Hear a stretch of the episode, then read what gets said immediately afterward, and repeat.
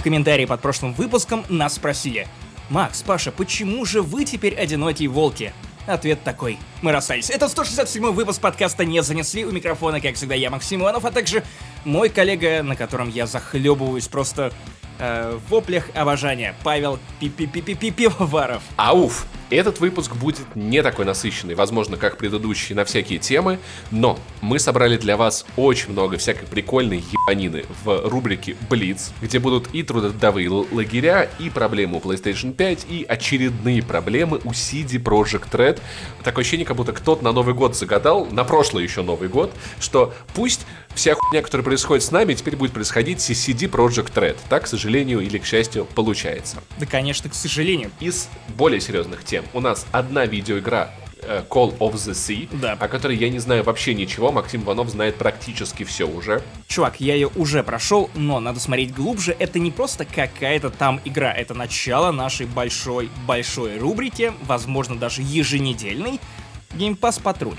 На самом деле, он начался еще в прошлом выпуске, когда я рассказывал вам про The Medium, но я продолжаю бороздить просторы игр в Game Pass, о которых я ничего не слышал, либо слышал, но мало, но которые мне по какой-то причине любопытно, поэтому буду посвящать и вас. Это, если что, не рекламная интеграция, это просто искреннее желание во что-то поиграть, потому что оглянитесь вокруг, перекати поле. Мы ненавидим такие весны, как, как звучит. Зима же еще.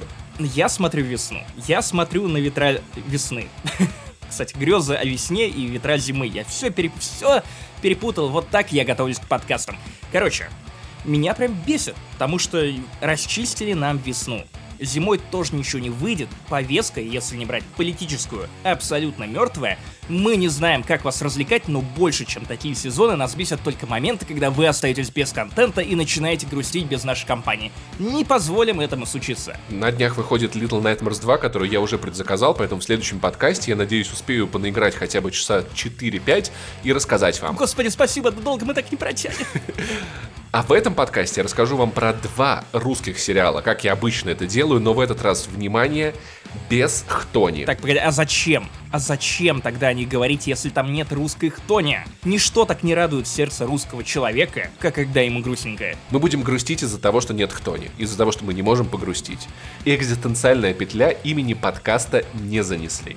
А если вам вдруг мало подкаста не занесли, потому что такое может происходить, нехватка его в организме бывает чревато для людей э, переутомлениями, выгораниями, сезонными депрессиями, то мы вам советуем подписаться на, на наш Patreon, где есть ламповые разогревы каждому выпуску. Кстати, кто не знает, там удобнее всего следить за нашей жизнью. Что у нас происходит? Я вот временно переехал в Обнинск на месяц-два и сделал обзор Обнинска, питейных заведений и едалин Обнинска, который был для меня, знаешь, закрытым городом в этом смысле я не знаю, вышло или нет. И много говорю про томатный голос, потому что я всех съебал, еще и там съебал. А еще там есть несколько прикольных шуток, хотя вам они, возможно, не понравятся, но тут как зайдет, как бывает. А еще есть подкаст «Вспоминашки», в котором мы чрезмерно ностальгируем. Вот буквально недавно вышла первая часть вспоминашек про книги нашего детства, на подходе вторая часть. А также не забывайте оставлять комментарии в iTunes, потому что мы их время от времени зачитываем, как, например, сделаем в конце этого выпуска. Ну, в общем, это, а также многое другое в 167 выпуске подкаста не занесли. Погнали! Погнали!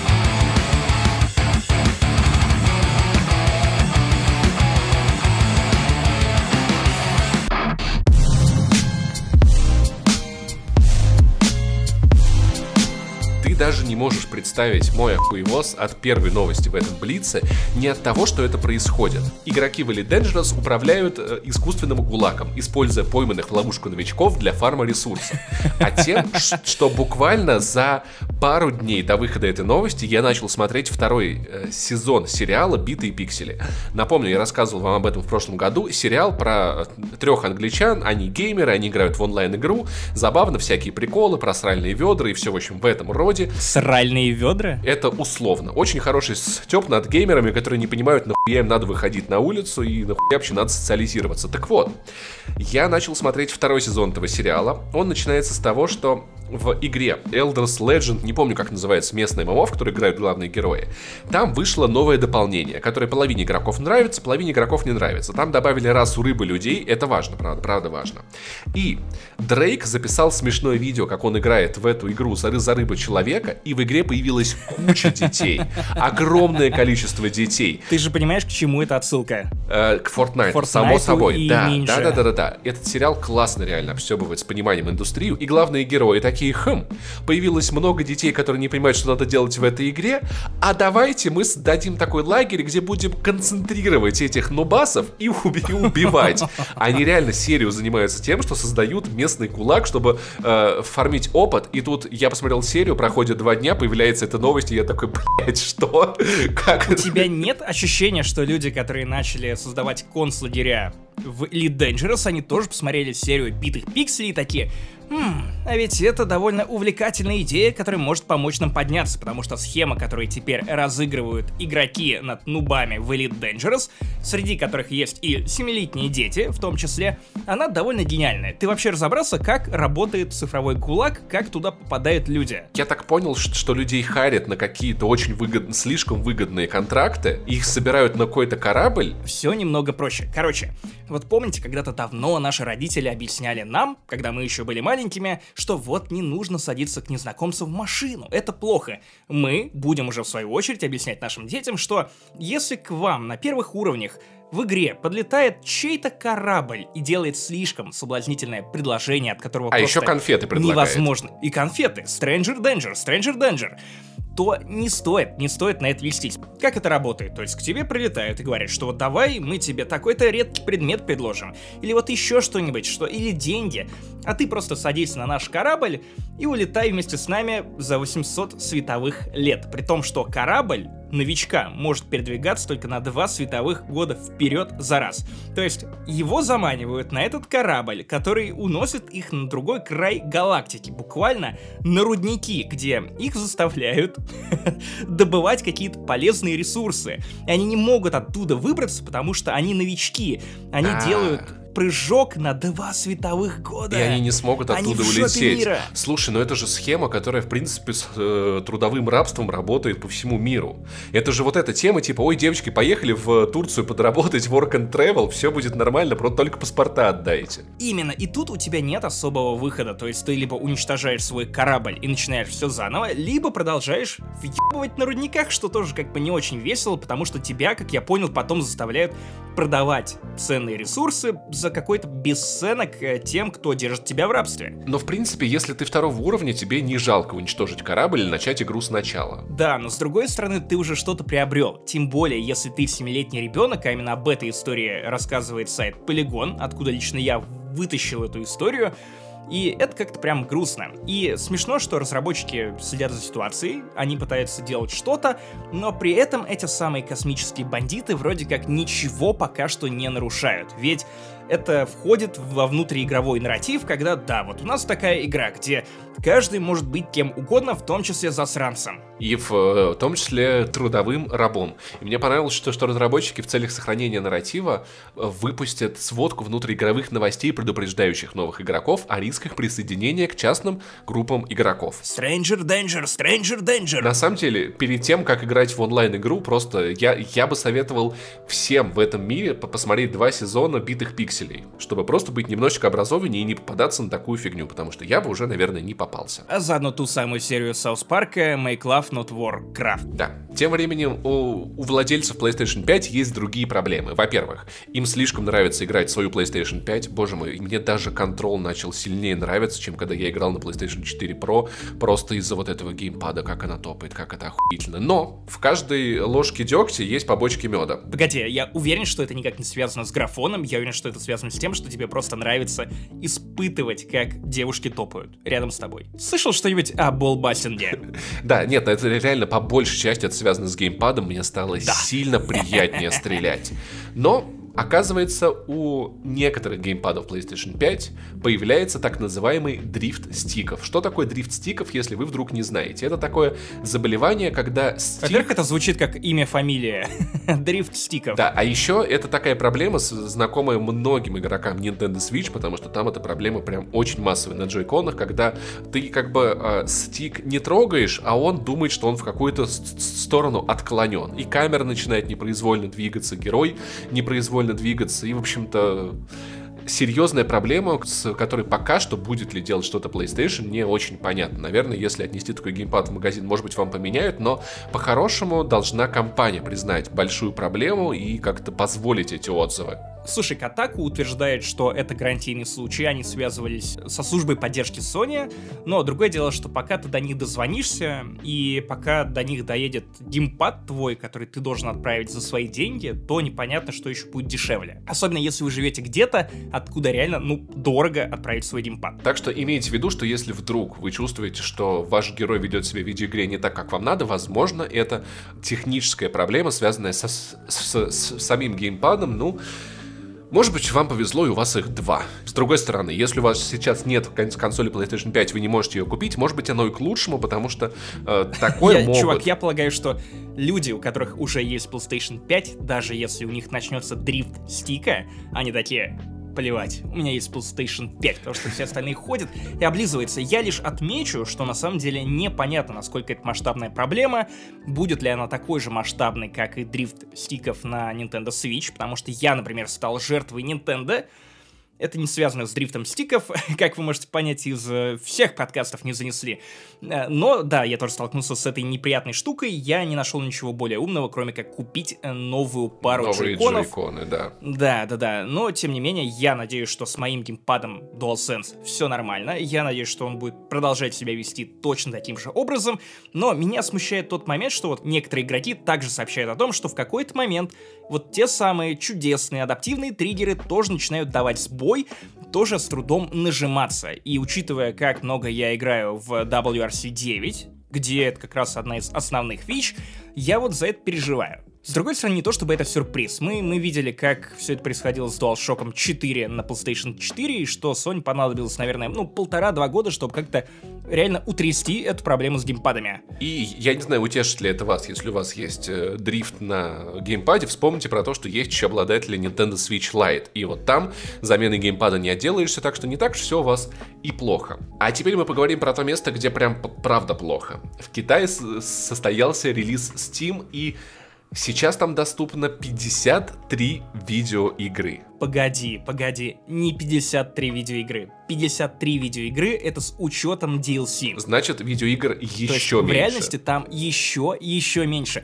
Теперь просто ударите себя по щекам, потому что, ну, и вы, и я по-любому были в ситуации, когда у вас просто бэклог ломится от великолепных AAA тайтлов, которые вот нужно садиться и пройти, потому что это классные, отличные игры, и вы такие, хм, не во что играть. Вот посмотрите теперь на библиотеку Steam, на эти несчастные 53 айтема в их китайском Steam, который отдельно называется Steam China, и попробуйте сказать себе все то же самое. Я вижу, что ваш бэклог состоит из большего количества игр, чем все, что доступно а, нормальному законопослушному китайцу, который решит воспользоваться Steam China. На самом деле это очень хорошо показывает, как вообще в принципе выглядят э, магазины при коммунистическом режиме. И... Надо ли там стоять в очереди? Если бы до сих пор был Советский Союз, у нас по-любому был бы Steam с очередями, где видеоигры постоянно заканчивались бы. По карточкам. Да, где в нагрузку какой-нибудь западной видеоигре надо было бы купить еще две отечественные видеоигры видеоигры.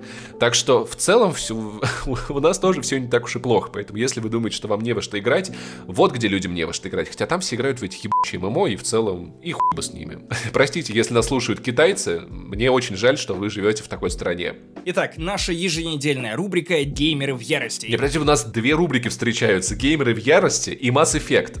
Они поженились, потому что, потому что, оказывается, в ремастере Mass Effect, который мы все так ждали, том самом Legendary Edition, про который мы говорили в прошлом выпуске, что все, ну наконец-то закрыли тему, но нет, Геймеры снова в ярости. На этот раз из-за того, что в ремастере, возможно, слегка понерфят камеру и жопу Миранды. То есть саму задницу трогать не станут, но просто камеру, которая вот постоянно зачем-то выхватывала в оригинальной Потому трилогии. что красиво. Понятно, да, но это же объективация. И сами разработчики не смогли ответить на вопрос, зачем это нужно было и стоит ли это делать в 2021 году, когда ты пересдаешь игру в новом мире, где такое, ну, не очень приветствуется. Я не хочу жить в мире, где жопа, жопа Миранды не приветствуется. Погоди, ты не знаешь, кто будет играть в эту игру. Но, с другой стороны, можем вспомнить всякие разные прикольные примеры, где, например, в, в Нир Автомата ты мог э, подсмотреть э, Туби под юбку, и она отводила камеру. Это было забавно. Поэтому, с другой стороны, если в, в кат-сценах жопу Миранду вы видеть не будете, вы всегда можете взять ее в партию и наслаждаться. Так что я думаю, что эта проблема немножечко надумана. Я думаю, что она более чем надумана, потому что Mass Effect, она вообще-то не про это. И подрочить вы можете на что угодно, у вас есть миллион сайтов.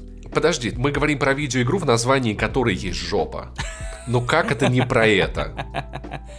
Окей, окей, окей. Они же не Ладно, просто но назвали. Давай, давай, давай так. Подкаст не занесли. Славен тем, что мы, как эксперты во всем, абсолютно, э, с дипломами в экономике, э, в игровой разработке, во всем. Короче, предлагаю просто объективировать вообще всех. То есть Кроганы тоже должны получить ровно столько же экранного времени, сколько и задница Миранды. И жопы Кроганов должны быть видны. Да-да-да. Когда Шепард, мужик, занимается сексом, хер просто должен стучать по экрану. Я, я не верю, что это хорошее решение, но почему бы и нет? Я уверен, что многие бы оценили, ну, особенно те, кто любит Mass Effect Andromeda. Я думаю, что лучше, чтобы в каждой постельной сцене был Кроган. Вот Шепард трахается с Мирандой, а на фоне вот э, Рекс стоит и просто смотрит. Или И Грут. курь, и дру... как, как, как Дракс. Да. Который, помнишь, из Стражей Галактики такой, ты давно тут стоишь? Я невидимка. На самом деле, е- если мы вспомним тот старый-старый-старый пародийный видос на, на интервью на, на Fox News, где э, защитник видеоигр с- спорил с женщиной, которая требовала зацензурить кучу всего в Mass Effect, мы можем вспомнить, что соларианцы и так похожи на хуй, так что у нас есть целая раса, которая выглядит как бы как, как член. нужно выровнять и ответить э, ну, женским э, противопоставлением. Но я просто в очередной раз призываю не, не обращать внимания На на, подобную фейковую повестку, не я не знаю. Хотя на самом деле мы выступаем с лицемерной позиции, потому что сами рассказываем вам про это в подкасте. Но если мы можем как-то повлиять на наших слушателей, то, пожалуйста, не будьте тем самым геймером в ярости, которые уже сами по себе превратились в мем. Это просто жалкое зрелище, когда каждый раз геймеры начинают э, исходить пеной изо рта по всякой ерунде.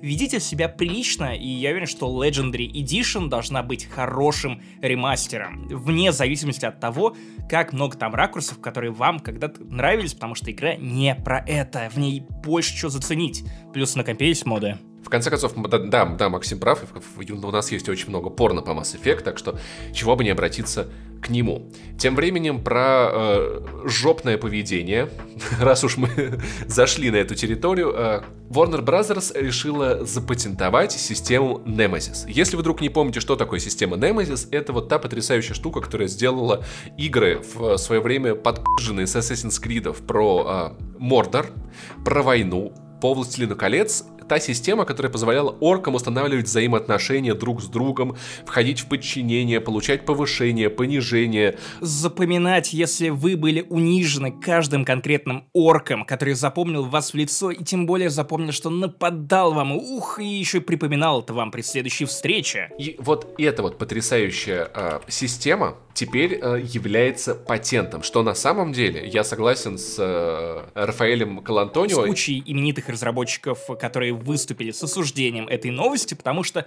по их мнению, патентовать нечто вроде э, системы Nemesis, то есть реагирование э, врагов на действия игрока, это все равно, что патентовать колесо. То есть есть некое общее место, общий создаваемый пласт культуры под названием видеоигры, из которого потом черпают другие творцы. Да, на самом деле, очень хорошие у Рафаэля Калантонио примеры. Представьте себе, что Westwood запатентовала быстросеги в реальном времени. Или id Software врагов, умеющих стрелять. Я с этим согласен. Это правда ебаненько. Но, есть одно маленькое но. Shadow of Mordor вышла в 2014 году. И помнишь, мы тогда с тобой в первых подкастах не занесли, говорили, бля, это такая классная система. Было бы круто, если бы многие другие игры делали бы то же самое. Кто так сделал? Чувак, Чувак, я тобой горжусь, потому что это ровно тот разгон, который я хотел вот только что протолкнуть, но ты сделал это раньше меня. Продолжай, давай. Да, потому что кто за эти 6 лет, которые эта система уже есть, попытался сделать хотя бы что-то похожее? Ну, Ubisoft в очень и очень урезанном виде, не настолько классном, не было у них врагов, которые реально бы тебя запоминали,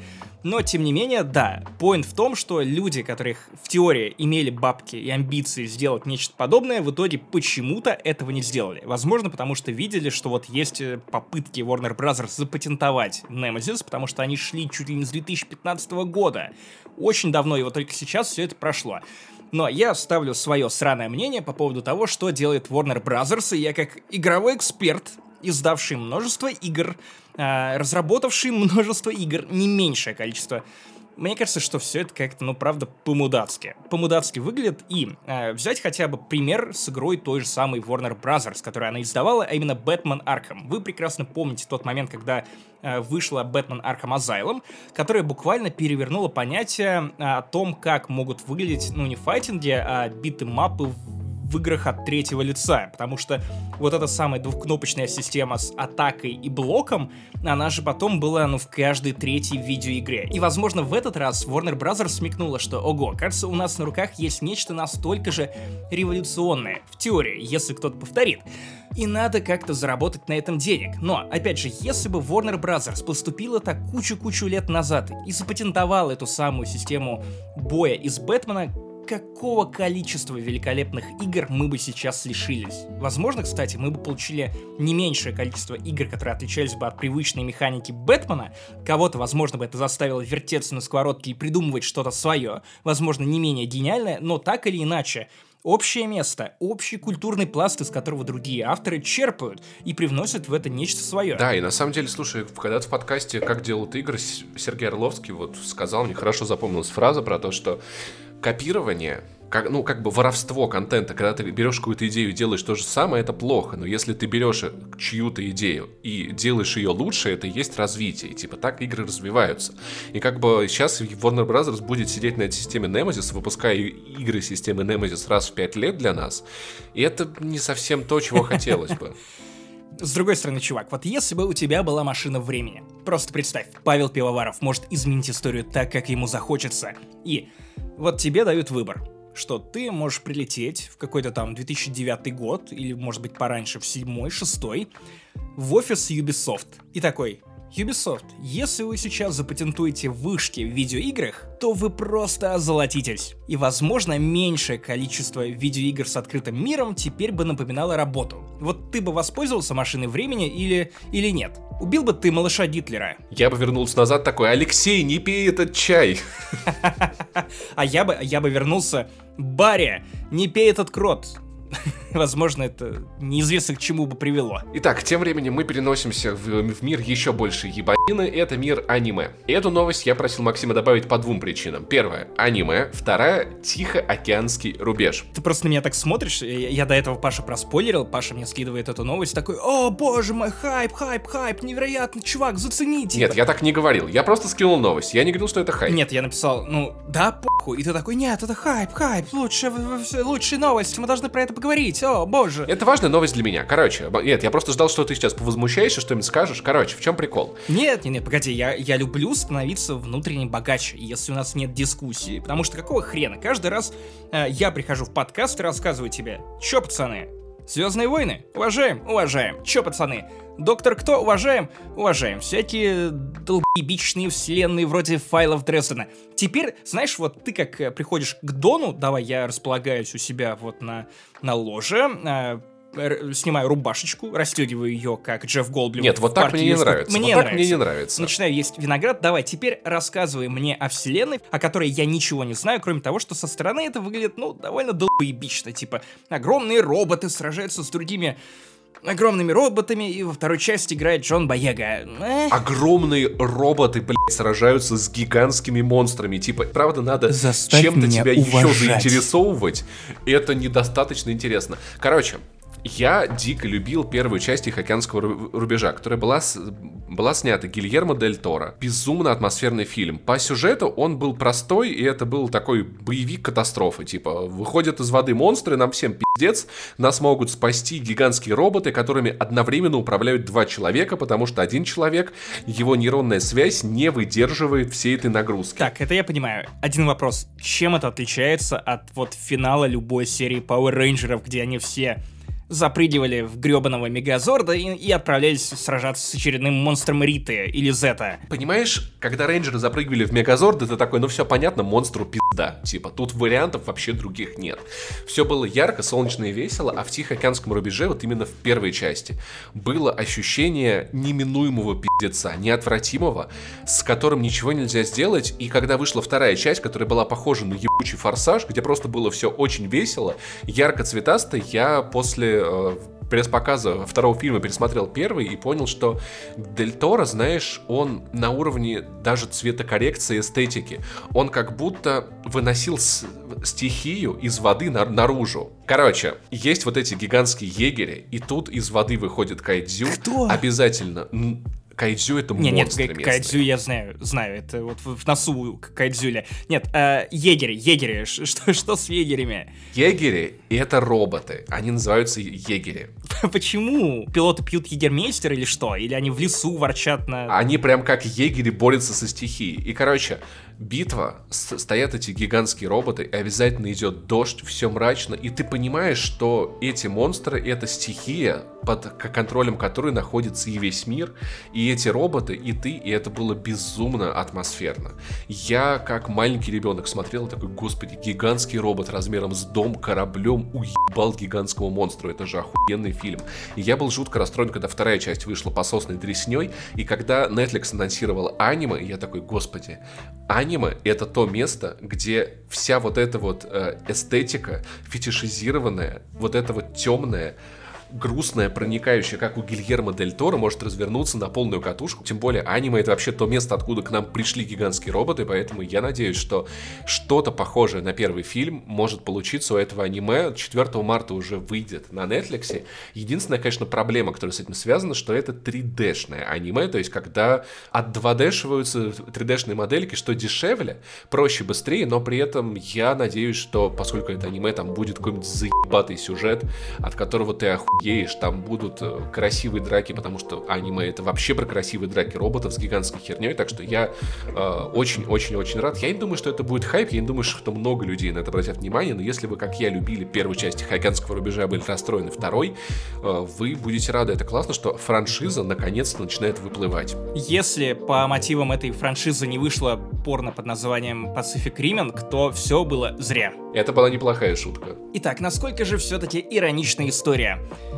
авторов Киберпанка хакнули. У меня в голове это выглядит так. Вот те самые школьники с мема «Я тебя хакнул! Нет, я тебя хакнул!»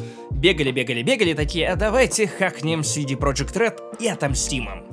Причем это не те классные хакеры, которые пытаются проталкивать какую-то повесточку, а, или которые хотят чего-то. Нет, чуваки просто хотят денег, хотят поднасрать CD Project Red, и, видимо, на волне того, что CD Project Red и так в не очень выгодном положении, они подумали, что это уязвимая добыча, поэтому они могут взломать кучу-кучу-кучу документов, получить доступ к исходному коду Cyberpunk 2077, Ведьмак 3 для PlayStation 5, Xbox Series X, который еще не издан, напоминаю, но должен вроде как выйти в 2021 году, и Гвинта и потребовать за это дело у CD Projekt денег. CD Projekt Red в этой ситуации поступили, ну, просто мое уважение, потому что они вышли с рупором буквально а, на улице такие «Мы не ведем переговоров с террористами», и отказались подчиняться требованиям выплатить кучу-кучу денег. Вообще, на мой взгляд, очень недальновидно поступили эти хакеры. Они такие «Вот мы сольем код Cyberpunk 2077». Чуваки, да вы подарок сделаете куче людей, которые мечтают потыкаться в этих исходных файлах киберпанка и узнать, что пошло не так. Уверен, что Джейсон Шрайер, как только прочитал это, сидел и протирал вот так вот ручки, чтобы э, очередное устроить расследование по мотивам того, что попало, что не попало. Судя по угрозам хакеров, там есть что-то такое, потому что, цитата, «Если мы не придем к соглашению, то ваши исходные коды будут слиты в сеть, а документация отправлена нашим контактам среди журналистов. Ваша репутация станет еще хуже, и еще больше людей узнает, насколько дерьмово работает ваша компания» инвесторы потеряют доверие к вам, и акции упадут еще ниже, у вас есть 48 часов, и мне очень интересно, что же там за такая хуйня, что там письма, где сотрудникам компании угрожают, я не знаю. И, или... и я, я не знаю, возможно, они просто в первых версиях Сайберпанка вместо текстур дикпики вставляли. Я не знаю, что там может быть такое, но это очень интересно, но может быть, если э, исходный код Киберпанк 2077 будет выложен в сеть, кто-то, блядь, наконец сделает нормальную систему квестов без покупки этих ебучих автомобилей. Кто-то сделает, пожалуйста, кто бы это ни был. Хакеры, не знаю, кто угодно, обращаюсь просто в пустоту, пожалуйста. Хотя бы на ПК сделайте, чтобы можно было одежду перед тем, как ее покупать в магазине, примерить, блять. Это я не думаю, что настолько сильно сложно. Может быть, это даже пойдет на, на пользу, знаешь, это будет такая народная игра, open source игра. Хотя, знаешь, я бы на месте CD Projekt Red, наверное, просто пошел бы в банк и опубликовал бы исходный код. Просто вот, все, игроки, вам не нравилось то, что, то, то, что мы на кассете? Делайте, блядь, сами теперь, пожалуйста. Окей? Как э, Такседа Маск из Sailor Moon, э, моя работа на этом окончена. Да. На самом деле мы с тобой тут сидим хахмим на потеху публике, но тот же самый Джейсон Шрайер пишет о том, что нет, э, некоторые игроки в ярости предположили, что ух, наверное, это конспирология, и что на самом деле CD Project Red хакнули сами себя, как, как на самом деле э, могло бы быть в каком-нибудь квесте самой Cyberpunk, но по сведениям Шрайера на самом деле нет нифига. Действительно, под угрозу попали куча личных данных сотрудников компании. А часть вроде как им удалось уже обезопасить, а часть нет. И вот непонятно, что с этим делать, но в любом случае в компании все напряжены, поэтому сил, терпения. В любом случае, хакеры, которые попытались хакнуть э, ваши задницы, это, ну, какое-то дерьмо. Ну, в смысле, они прям максимально неправы. Так делать нельзя, но исходный код Сайберпанка все равно было бы интересно увидеть. Особенно, если бы кто-то в нем покопался бы, у кого голова на плечах. Ну и последняя новость в нашей рубрике Блиц, ее я уже добавил в этот подкаст, потому что, знаешь, время от времени хочется пообсуждать всякую дичь и в очередной раз удивиться, что за ужас тут творится. Короче, Паша, начинай, потому что это новость, от которой я выпал в осадок больше, чем от любой новости из разряда «Геймеры в ярости, у Ух, потому что вот, вот так должен себя вести Джонни Сильверхенд. Греко-американский металлист, что, во-первых, звучит уже охуенно. Уже звучит так, как будто он сунет руку в реку создал гитару из скелета собственного дяди. Было бы лучше только если бы собственного деда потому что он реально был бы торговец с дедом. Я сыграл на деде, в чем проблема? Короче, история такая, типа у них там умер дядя, и его скелет завещали местной школе, а потом в школах запретили использовать настоящие скелеты, и дядю отдали обратно в семью, а чтобы похоронить его в Греции, надо было заплатить очень много денег за место на кладбище. Выкупить просто участок 150 тысяч долларов, а их семья давным-давно уже переехала в Америку к тому времени. В общем, они просто забрали дядю, и э, пацан решил, что, ну как пацан, дядечка такой матерый, который похож на самом деле на, э, на горшка, если честно, про прически и одежде. Поскольку его дядя научил его играть вообще металл и очень любил этот металл, и решил сделать из дяди гитару. Но это выглядит на самом деле не совсем так, как вы могли себе представить. Я думал там из позвоночника гриф, но все намного проще. Здесь есть гриф от нормальной гитары, и э, в районе э, 13 лада там грудная клетка. Настоящая. С сверху над Ребра. гитарой. Да, настоящая. И тазобедренная кость у основания гитары, где как бы обычно э, крепится сустейнов, ну, сустейновая часть, там же закреплены ручки громкости, переключения звучков, и у меня сразу есть две претензии к этой heavy metal гитаре. Во-первых... Так, так, да, давай, давай, Паша, мы же, я напоминаю, что эксперты мы с тобой по любой теме, теперь и в музыке тоже, поэтому не сомневайтесь в уровне нашей экспертизы. В гитарах я кое-что понимаю, можете приценить это на моем Twitch-канале, где я снова стал делать стримы. Все, А дохуя. Все понимаешь. Короче, во-первых, поскольку тут как бы грудная клетка начинается от, от 13 лада, а, затруднен доступ к верхним ладам, из-за чего неудобно будет играть соляки. То есть на дяде запилить классный соляк не выйдет. А он, он, он же сам жалуется. Во-первых, зовут его Принц Миднайт, что звучит как выдуманное имя для Майкла Скотта из офиса. И он же сам жалуется, что вот это, эти ребра, они время от времени мешают мне играть. Ну... Да, на самом деле да. И во-вторых, вторая претензия более серьезная. Как мы можем видеть на фотографии, на этой гитаре есть только один сингл-звучок, что не подходит для металла в принципе, потому что металл играется на хамбекерах. Так что это скорее больше похоже на гитару, знаешь, для поп-рока или для брит-попа. Для Грушинского фестиваля. Для поп-панка, но совершенно точно не для хэви-металла. Я думаю, что звучок определенно стоит заменить. Видно, что он от Фендера. Я же правильно понимаю, что на гитаре из мертвого человека не выйдет сыграть dead metal? На самом деле он будет звучать слишком поверхностно, я бы сказал. Так что, да, dead, dead metal на этой гитаре играть я бы не советовал. Вот странный какой-то мув. В общем-то, если у вас вдруг есть скилл скелет собственного дяди, и вы хотите сделать гитару, подойдите к, к делу более ответственно. Во-первых, это, предупредите это... дядю, объясните ему, что он должен разложиться так, чтобы осталось побольше материала для нормальной гитары, потому что очевидно, что вот нехватка материала прямо вот по фоткам заметно, заметно прям. Нет, нет нормального грифа даже. Да, во-вторых, гриф от телекастера это не то, что вам надо для металла. Скелекастер. Да, в общем-то, скеллекастер красивый, но на практике не очень удобный. Не советую вам такие решения реализовывать дома, если вы вдруг хотели. Это был гитарный эксперт Паша Пивоваров. Говорят, что если играть на этой гитаре, то выходит какая-то мертвая тишина. Я, я с вами тут весь вечер. Зато на такой гитаре очень легко играть мертвые ноты. Для мертвой аудитории. Чувак, я так ненавижу Firewatch и вообще все эти игры, которые переворачивают твое внутреннее восприятие индустрии. Почему ненавидишь, подожди? Да потому что ты познал великое, и потом стремишься найти нечто в том же жанре, столь же великое. И люди, которые увидели, что можно в каком-то жанре достичь определенных высот, пытаются в этом же жанре сделать примерно то же самое.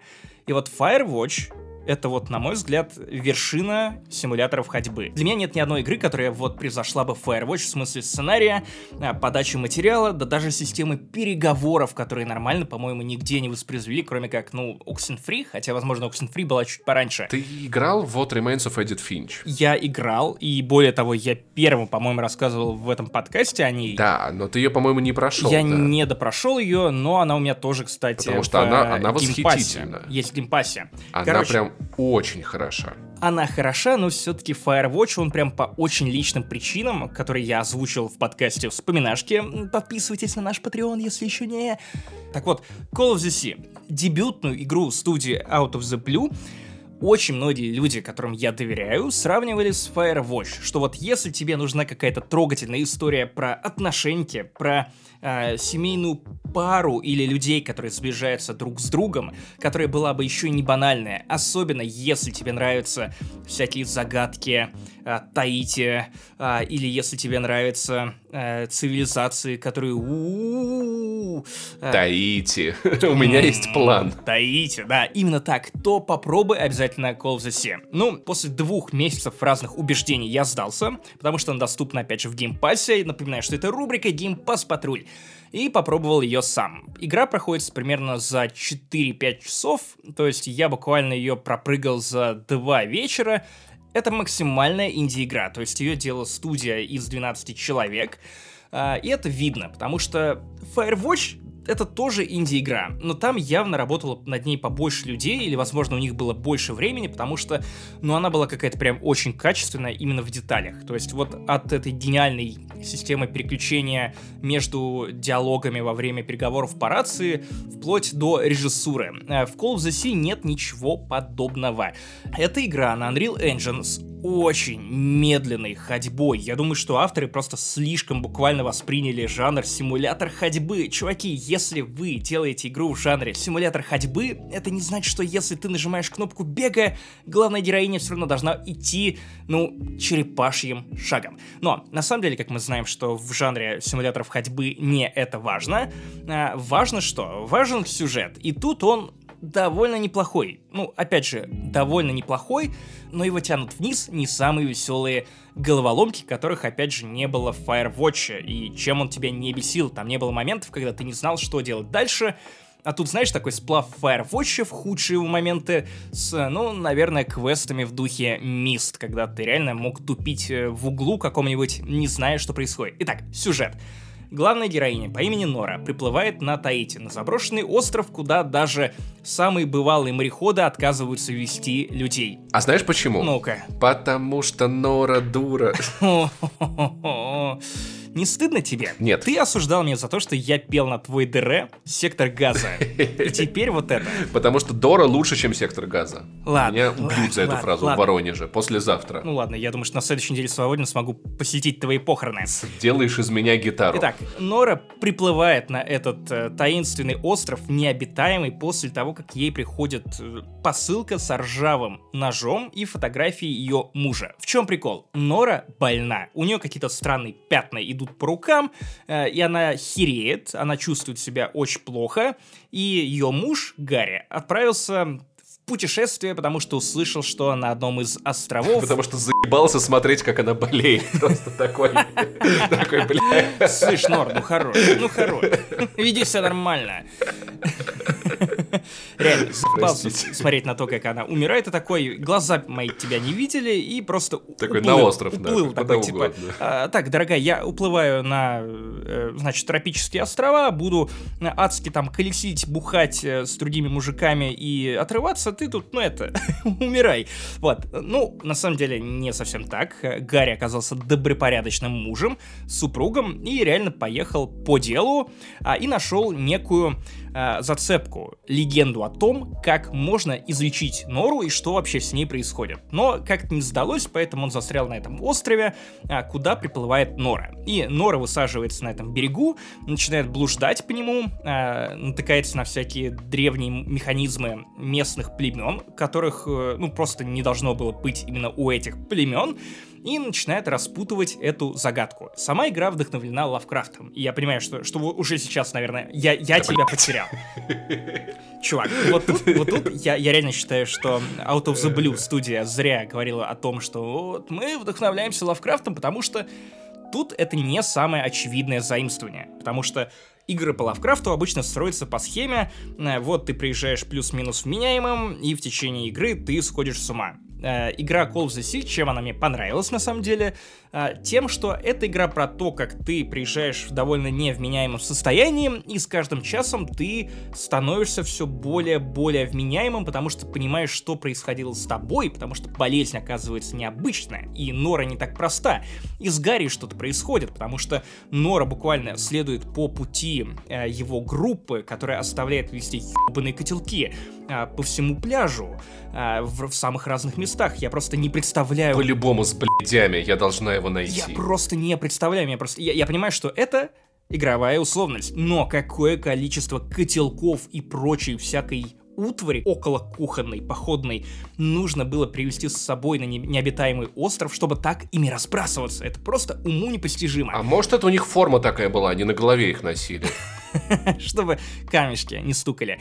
Вот, и тут, в отличие от какого-нибудь э, Call of Cthulhu или Sinking City, тут нормальный Лавкрафт. Э, Тут есть нотки и эстетика, но это все немного другое, более мягкое, более приключенческое и менее грузящее. Но она выглядит более красивой. Чтобы вы понимали, графика похожа максимально на Sea of Thieves, если честно. Да, да, да, да, так и есть. Э, Это реально Sea of Thieves э, в такой же гамме. А Есть уровни прям мрачные, на которых тебе прям неуютно находиться, потому что гроза, дождь хлещет, и буквально чуть ли не своим телом чувствуешь этот холод и пронизывающий ветер. Поэтому не вся игра такая. Она довольно разнообразная в смысле локаций. Там тебе дадут и по затонувшему кораблю погулять, то есть не беспокойтесь. Игра симулятор ходьбы, вам будет где походить. Но моя претензия. Ходьба слишком медленная, загадки слишком неочевидные, в том смысле, что не всегда понятна логика, а местами они, наоборот, слишком простые, нет какого-то баланса, плюс они довольно репетативные, в том смысле, что иногда тебе приходится гонять от одного места к другому месту, и так по много-много раз. На самом деле, в какой-то момент я даже пошел читерить, в том смысле, что я подсмотрел в прохождении, потому что мне было интересно узнать, что дальше по сюжету, но мне не было интересно тратить время на разгадывание очередной какой-то головоломки с точками, как настроить одно стекло, другое стекло. Типа, нет, нет, нет. Очень я... мист, да. Мне, мне больше нравился сюжет, потому что вот э, это то, что меня изначально зацепило, помимо рекомендаций про Firewatch. Мне понравилось, как игра завершилась, мне понравился твист в финале, там их на самом деле два, и понравилось, что в финале Call of the Sea предлагает тебе некий выбор э, сделать решение. По-моему, вот на мой взгляд, там есть только одно верное решение, иначе поступок другого человека будет максимально обесценен. Я прям присел и минут 10 думал о том, что я бы выбрал в этой ситуации. И это хороший показатель, потому что игра реально заставляет задуматься в конце, э, примерить ситуацию на себя, и это вот те эмоции, которые я хотел получить от чего-то, что мне рекомендовали по мотивам Firewatch. Она не настолько глубокая, не настолько идеально выписанная. Тут большая часть сюжета подается э, либо через монологи главной героини, потому что людей вы, по сути, ну, не встретите. Ну, как в Firewatch. А, но еще большая часть сюжета подается через записки, поэтому если вам лень читать, если вы не любите погружаться в лор игры, то, наверное, Call of the Sea тем более не для вас, потому что тут чтение обязательно, его много, и оно довольно увлекательное увлекательная. Короче, не могу сказать, что это прям шедевр на все времена, но учитывая, что у нас нет повестки, нет игр, что наверняка вы, как и я, решили в данный момент распотрошить свой бэклог, то имейте в виду, что Call of the Sea это не самое плохое развлечение буквально на два вечерочка. Баллов 6,5-7 я бы ему поставил, и не то чтобы это плохо. Нам не хватает би-игр, которые можно было бы с осторожностью порекомендовать. Хотя я вот э, в подкасте отвечаю именно за эту рубрику, потому что я же вам осторожно рекомендовал Call of Cthulhu. В общем, би-игра с осторожностью, обратите внимание, но осторожно. На первый раз выписываю предупреждение, впредь будьте осторожны. А теперь переходим к двум русским сериалам, как я обещал, не хтоневым, потому что, ну, знаете, иногда в России снимают сериалы, которые не про провинцию, не про что-то мрачное, не про таинственные загадки, а в целом две это, это знаешь, истории... это вот как у нас сегодня подкаст исключений, как вот иногда по Лавкрафту делают не унылые, цветастые, яркие игры, так иногда и в России снимают сериалы без русской хтони, поэтому наша квота подкастовая на Хтоне, она как-то, ну, она просила. Придется рекомендовать 4 хтонических сериала в следующем выпуске. Вот, короче, оба сериала классные, которые мне понравились. Один получше, другой похуже, но, anyway, оба могли быть сняты вполне себе не в России. Не с русскими персонажами, и этим они мне на самом деле нравятся. Итак, первый это «Настя, соберись» от Кинопоиска. Короче, когда я смотрел э, пиксаровский мультик про эмоции, господи, напомню, как он назывался? Как бар из «Как я встретил вашу маму». Почему он так называется? В этом и головоломка. Потому что я думал, как было бы интересно посмотреть на такой же, на такой же э, фильм, только, например, про подростка, где, прикинь, все эмоции в голове такие Но я получил сериал про 27, если я не ошибаюсь, летнюю девушку, построенный по тому же принципу. Но чуточку-чуточку по-другому. Короче, да, на самом деле, правда, создатели передрали идею с личностями, живущими в голове человека, но реализовали ее очень достойно. Настя, соберись, это, во-первых, пиздатый сериал, потому что в главной роли э, Любовь Аксенова. Любовь Аксенова классная. Ой, уважаем. Да, потому что она хотела бы э, сыграть у Хидео Кадимы когда-нибудь, это уже, значит, сразу плюс к актрисе. Ее героиня молодая молодой архитектор, у которой бывают, есть проблемы на работе, проблемы личной в жизни, проблемы везде, со всех сторон, с которыми ей как-то надо побороться. И в ее голове живут пять личностей. То есть это не эмоции из головоломки, это вот именно, знаешь, ближе на самом деле к психологическим теориям и вообще психологизма в сериале предостаточно, если честно. У нее есть одна личность, которая маленькая пиздося, которая хочет все время веселиться. Есть такая хозяюшка, которая поубираться, которой надо, чтобы муж был, которая задумывается про детей детей. Фак, это дико напоминает Doom Patrol. Там есть э, одна из возможно, героинь, в которой да. живет 62 личности, и они вот примерно вот таких же архетипов, как ты перечисляешь. Тут всего 5. Дальше. Есть такая строгая, собранная, которая такая, что люди подумают, надо как-то построже быть, надо как-то пособранней.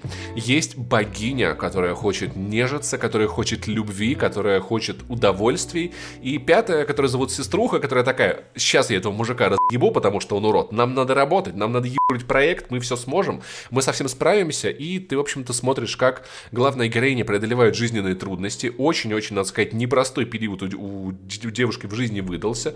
Куча проблем и с родителями, и в личной жизни, и на работе, и с самооценкой, и собственными целями. И ты смотришь, как все эти личности в ее голове такие, так, подожди, сейчас я разрулю эту хуйню. Они садятся в такой э, трон, такой, значит, э, воображаемый такие, сейчас я буду решать эту проблему. Ты видишь, как главная героиня, она тут же, значит, переключается с одной роли на другую, типа, э, как себя повела бы это. Они постоянно ссорятся, ругаются друг между другом. Богиня хочет, чтобы они перестали ебать проект. И как-нибудь...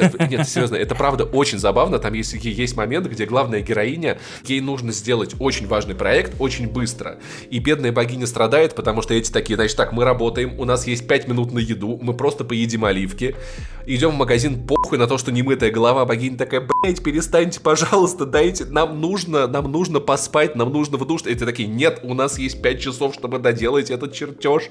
Отстань. Они постоянно пытаются договориться друг между другом. На самом деле, он правда терапевтический. Там показывается, как работает наше подсознание. Там показывается про то, насколько мы можем себя неуверенно чувствовать из-за того, что гормоны в нашей голове находятся не на достаточном образе. Там очень забавно, там реально есть щиток. Вот электрощиток квартирный, где внутри виден уровень разных гормонов, как мы себя чувствуем, когда главная героиня доходит до какой-то крайней точки, там у них начинается землетрясение, трон тут проваливается, и они такие, блядь, нам надо ее спасать. Слушай, ну да, это, это головоломка. Да, да, да, что-то типа того, только там были прям эмоции, а здесь вот именно вот личности. И в целом, на самом деле, девочкам этот сериал, мне кажется, в первую очередь подходит больше, потому что, конечно, он про больше классических таких проблем, которые приписываются женской гендерной роли. На самом деле, мальчики тоже могут оттуда почерпнуть. Мы с тобой не сталкиваемся с проблемой того, в каком возрасте нам надо рожать и в каком возрасте общество от нас это требует. Но, тем не менее, на самом деле, и у тебя, и у меня в голове тоже живут такие личности, все мы, каждый из которых надо, на самом деле, уделять внимание, и каждую из которых надо признавать, потому что если хотя бы от одной из них отказываться, могут начаться проблемы. Очаровательная серия про встречу э, выпускников, которая как бы обстебывает и, пере... и переворачивает все, что обычно происходит на таких мероприятиях, безумно душевно. Кстати, не был ни на одной. Я даже не знаю, стоит ли. У нас не собираются. Я бы с удовольствием посмотрел бы на своих одноклассников, потому что давным-давно этих чертей не видел. Но, в общем, там как бы главная героиня э, проходит через все страхи, которые люди обычно испытывают перед такими мероприятиями, но заканчивается все самым неожиданным для меня образом. И охуительная серия про покупку унитаза. Очень много высмеивается э, сексизм, очень много в этом сериале как бы и забота о себе, э, феминизма, э, понимание себя, собственной ценности, родовых травм и всякого такого. Дико советую всем, кто э, проходит психотерапию, потому что вы там почерпнете много всяких интересных терминов для себя, много интересных практик, особенностей. В целом немножечко больше подружитесь со своей головой. То есть если головоломки, они вот такие были для детей хороший сериал, для взрослых на самом деле тоже, что вот есть такие эмоции, все эмоции это нормально. Тут немного усложненная концепция про типы личности, личности, про то, что все они нормальные, про то, что в разное время мы можем вести себя разным образом, и это тоже окей. Какая из личностей заставляет меня любить томатные гозы? Личность алкоголя. Да, на самом деле, я думаю, я думаю, какая-то такая есть такая. Сейчас дайте, я сейчас сяду, сейчас разрулю, мы пойдем в бар. Ваня, Кристина, держитесь, сейчас мы обойдем 28 баров за 64 минуты. Вот такая личность у тебя определенно Они до сих есть. пор мне припоминают, прикинь. Всего-то было 6 баров в Риге. Да, я на самом деле тоже, видишь, до сих пор тебе это припоминаю. В общем, Настя, соберись, советую всем. На самом деле легкий, э, интересный, познавательный, полезный, в какой-то степени терапевтический контент, потому что после некоторых серий, правда, было как-то очень приятно. Я за главную героиню радовался, за все ее успехи. Вот, поэтому, Настя, соберись, я советую абсолютно всем. А вот ТНТшный сериал «Полет» я посоветую все-таки так же осторожно, как ты Call of the Sea, потому что я этим сериалом проникся, но есть несколько «но». Поскольку сериал не от кинопоиска, от ТНТ, выглядит он не так красиво. Все-таки у кинопоиска какой-то, знаешь, это все-таки топовый уровень картинки. ТНТ все-таки где-то между классическими телевизионными сериалами и стримингами застряла. Этот сериал все-таки прошлого года, но его начали как-то очень активно форсить в последнее время, поэтому я считаю его актуальным. В чем суть? Суть в том, что э, есть шесть героев, которые чудом не попали на самолет, который разбился прям практически у них на глазах, там типа по телеку они это видели. И это очень сильно изменило их жизнь. И после первой серии я был готов его дропнуть, если бы не один хук. Поэтому сейчас будет несколько первых серий, будут разобраны с большим количеством спойлеров. Вряд ли многие из вас собирались смотреть сериал «Полет», тем более на ТНТ премьер. Опять в комментариях тебе напишут, что пивоваров хватит спойлерить. Я предупредил. Я предупредил. Короче, э, я такой, вау, интересная задумка. Люди не попали на самолет, а самолет разбился, и это должно было как-то изменить очень сильно их жизнь. И первая серия посвящена героине Оксаны Акиншиной. Оксану Акиншину я безумно люблю. Чудесная женщина. Тоже уважаем. Надо... Да, но надо сказать, что в современных э, российских сериалах она стала чем-то вроде Шона Бина. Вот, то есть, ты, если ты видишь в фильме Шона Бина, ты такой, его герой умрет. Если ты видишь в сериале э, Оксану Акиншину, такой ее героине изменяет муж. И всю первую серию вместо того, как наблюдать крушение самолета, ты наблюдаешь крушение семейной жизни героини Оксаны Акиншиной. Потому что у нее ребенок, у нее муж, и вроде все замечательно, зарплата 70 тысяч рублей, что для Москвы, ну, такое, и вот, ну, ну такая обычная, такая среднестатистическая жизнь. Потом она не успевает на этот самолет, и такая, боже мой, короче, мне не нравится, что муж мне изменяет, надо что-то с этим делать, ей дико срывает крышу, и она уходит от мужа. Типа, охуеть, конечно, внезапный поворот, надо сказать. Я был готов дропнуть в этот момент сериал, э, но в последние минуты серии главная героиня заходит в некое помещение разъебанного какого-то детского сада бывшего или пионер, пионер-лагеря, где в середине разъебанной комнаты у костра сидят все герои, которые не, не попали с ней на этот самолет, уставшие, кто-то подстреленный, раненый, труп гаишника, и ты такой, о, ладно, ладно, хорошо, вы меня так. убедили. Кажется, из всего этого заварилась какая-то дикая хуйня, которую, которую мне интересно разобрать. Грушинский фестиваль э, начался великолепно. В общем-то, и уже со второй серии, на самом деле, сериал становится сильно интереснее, потому что оказывается, что он построен так, что каждая серия уделена одному из персонажей этой истории. Они все работают вместе в юротделе э, строительной компании. Они все не попали на этот самолет, потому что одна девочка перепутала аэропорта, и в итоге они сначала на нее мандели, что, блять, мы должны были приехать в Шереметьево, приехали из-за тебя, тупая дура, во Внуково, потом они видят, как самолет разбился, и каждый из них меняет свою жизнь следующим образом. Он такой, так, кажется, я жил свою жизнь как-то хуево, ебанусь в край. Вот с этого момента я в край прям ебанусь. И каждая следующая серия это драма. Это драма не хтоневая, очень такая международная, ну, короче, проблемы. Международная Отцы и родители, да. Матери и дети, жены и мужья, братья и сестры, бабушки, дедушки, все на, на свете разные герои. И ты вот каждую серию как будто бы ты посмотрел какой-то фильм.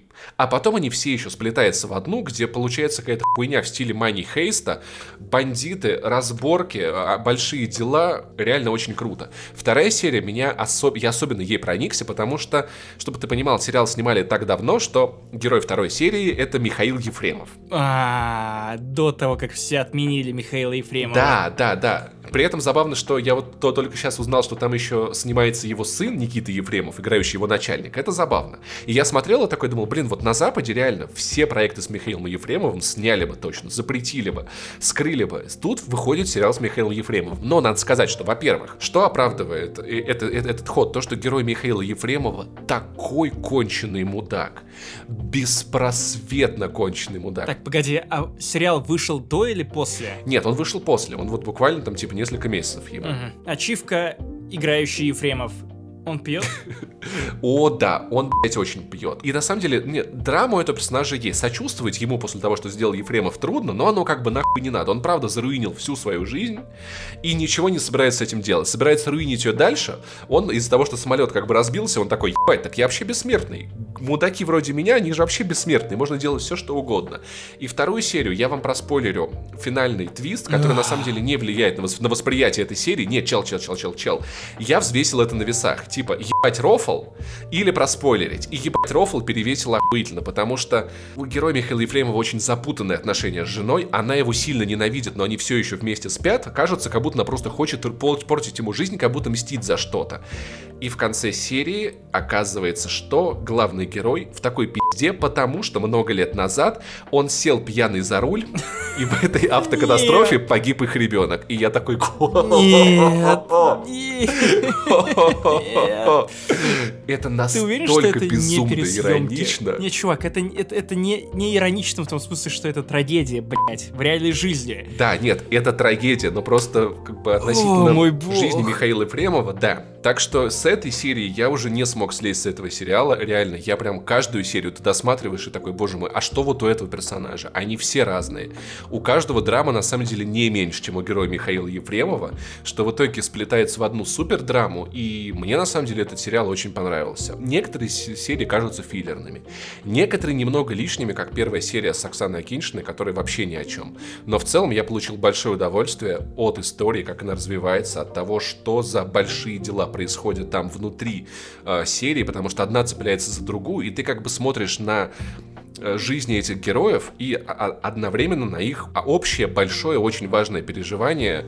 Болеешь за них и ненавидишь их одновременно. И какие они все ебаны и в какой-то момент ты начинаешь им всем кроме Ефремова на самом деле сочувствовать. Куча эмоций которые я пережил куча маленьких драм которые ты смотришь по ходу потому что есть очень разные люди очень-очень-очень разные, но почему-то они все вместе, так что полет я бы на самом деле рекомендовал реально вот, во-первых, на ТНТ премьер стоит подписаться из-за мир, дружба, жвачка, а во-вторых, из-за сериала «Полет», которым я, если честно, проникся. Немножечко есть у него минусов, но по большому счету это правда классное, большое, очень интересное такое приключение. Слушай, мне кажется, что я посмотрю просто серию с Ефремовым, и все. Ну, хотя бы Буду думать при этом, что это приквел э, Into the Night. Помнишь, вот тот сериал Netflix, где они летят Да-да-да-да-да. от солнца. Что-то в этом роде Ефремов пилот, блять, вот это было бы великолепно. А. Вот такие дела. Поэтому два сериала от меня. Теперь вы знаете, чем заняться, пока ждете следующий подкаст не занесли. Спасибо, скажете потом где-нибудь в комментариях. Ну и мы переходим к нашей любимой рубрике «Ваши отзывы с iTunes», которые мы зачитываем, хвалим и как-то комментируем. Ну, мы не обижаемся, если что. Если вы думаете, что мы подкаст какой-то жалкий, не, не лучший подкаст об играх, и кино и книгах, а вот как-то жалкий, ну, поставьте три звезды, мы, мы почитаем, нам не жалко. Итак, Паша, давай, заходи и читаем по странам, потому что давненько у нас не было Украины, давненько у нас не было Польши, по-моему, из Польши там что-то писали, э, и других стран, в которых так или иначе слушают подкаст не занесли. Леонайс из России пишет почти идеально, 5 звезд. Добавьте на Patreon версию подкаста без Паши, будет идеально. Я думаю, это э, отлич, отличная идея для подкаста «Не». не, не очень надо было добавлять Хорошая шутка. в духе. На, на самом деле нормально, нормальное предложение, но пока что, правда, на Патреоне есть версия подкаста без меня. так что я не знаю, насколько это устроит Лео Найса. Да, потому что регулярно Максим не заходит в разогревы. Ну, бывает, да. ну, регулярно. Ну, наверное, слушай, Максим, где, где подкаст «Что там у Марвел»? А, я готовлю пока что подкаст «Что там у доктора Кто» для Патреона, потому что я хочу поделиться информацией про книги, комиксы и аудиопьесы. Аудиопьесы про Восьмого Доктора я прослушал уже, наверное, штук 25 и еще штук 15 про Десятого Доктора. Короче, мне прям очень хочется поболтать про сериал, про всякое такое, и люди в чате я с хуями тоже просили об этом. Поэтому я пока что готовлюсь вот к этому подкасту. А там, глядишь, и что там у Марвел. На самом деле, главная проблема что там у Марвел в том, что я в какой-то момент года два назад отвалился от комиксов вообще. Вот сейчас я подписался на Э, сервис Marvel Unlimited, по-моему, называется, где ты за 10 евро в месяц э, читаешь э, любые комиксы Marvel, которые есть в этой подписке онлайн. Неплохо. Дороговато. Дороже, чем Netflix. Э, и за комиксы, ну, ну ладно, ладно, что ж делать. И работает через жопу. Некоторые выпуски нельзя скачать в офлайн. Почему-то багует. Но следующий коммент, Паш, давай. Он на польском, поэтому я, я его тебе. Он на польский, поэтому я его, я его перевел через Google переводчик. Ах ты хитрец. Итак, Дыркин из... Дыркин. Очень похоже на Дыркин, на самом деле. Э, из Польши пишет «Все будет прекрасно. Спасибо, господа, за критику и теплые слова. Мы знаем, что у нас много ошибок. Нам очень хотелось бы порадовать игроков перед Новым годом. Мы стараемся исправить все ошибки. Следите за обновлением. Скоро будет анонсировано DLC с Рождеством. PlayStation мы слушаем подкаст всей командой, и нам это нравится. Я не уверен, что вся команда CD Projekt слушает нас, но я точно знаю людей из CD Projekt, которые нас слушают, их двое как Да минимум. уже в чат Ямы с хуями пришли люди из CD Projekt, которые работают над Гвинтом. И который, и который фотографировался со мной, когда, когда я был в студии. Гриша, я привет! рассказывал. Второй, это Слава Лукьяненко, продюсер Киберпанка. Он писал нам в Твиттере, что слушает подкаст, так что, Слава, привет, если ты это слышишь. Слушай, я, я надеюсь, что их личные данные не пострадают, а вообще реально сочувствуем вам с э, этим пиздецом хакерским. Хакните их в ответ. Я думал, ты про Киберпанк. Эм, Злобно. Васил Кот из United States of America пишет отличный подкаст, 5 звезд. Здесь, по-моему, есть немножечко подвоха в этом подкасте. Ребят, я тайский транс, и я от вас беременна, инфа 100%. Но почему а, сообщение из Соединенных Штатов Америки? Это вмешательство в отзывы нашего подкаста. Америка. Госдепа. э, Рука Америки. Чёртов Мы Госдеп. все поняли. Опять этот э, американский след. Фисхенд из Латвии пишет тот самый поклонник из Риги. Максим, я думал их много, но он на самом деле один. Чувак, я думаю, что это Fish End. Fishend. Да, да, да. Мне больше нравится думать, что это Fisthand. Кулакорукный, суп- супер злодей новый.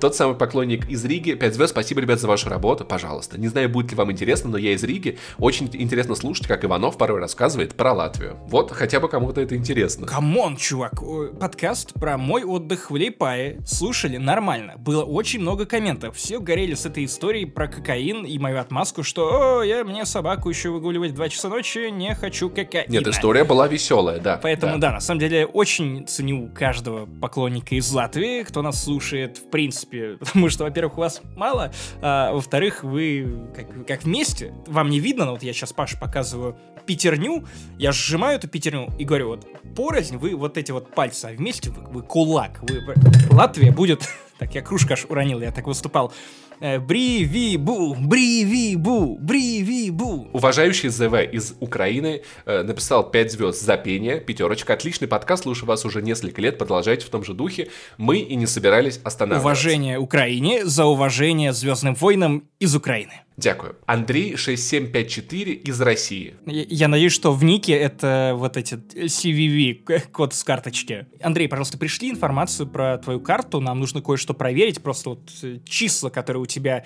спереди на этой карте, просто при- пришли нам, пришли нам, кое-что нужно а, попробовать. Один прикольчик. Чувак, тут 4 цифры, это точно не CVV, не CVV, возможно, это пин-код.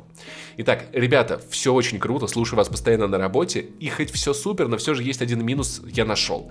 Это минус в том, что ваши подкасты выходят всего лишь один раз в неделю, хотелось бы побольше. PS, чтобы написать этот твит, мне пришлось купить iPhone. Красавчик, ты купил iPhone, теперь подпишись на наш Patreon, потому что там ты получаешь два подкаста в неделю, как минимум, это не занесли и разогрев, Как минимум. а еще вспоминашки, которые выходят раз в месяц. Таракан Гнида из России. За томатный гоза 5 звезд. Спасибо за томатный гоза. Это, видимо, ты писал комментарий.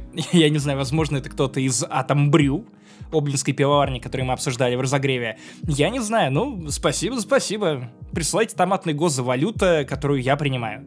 Если бы томатный гос был бы криптой, то я был бы миллионером.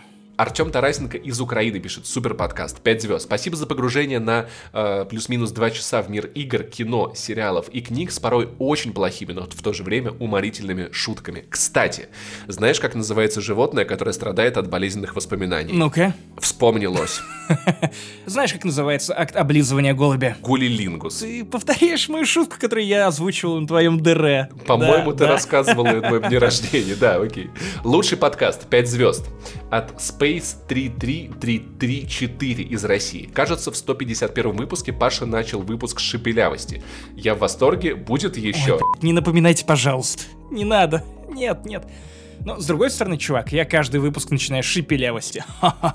Кстати, кто-то недавно в яме с хуями обсуждал, что вот, э, дескать, я шипелявый или я картавый и хочу начать подкаст. Стоит ли это делать, если мой голос несовершенен?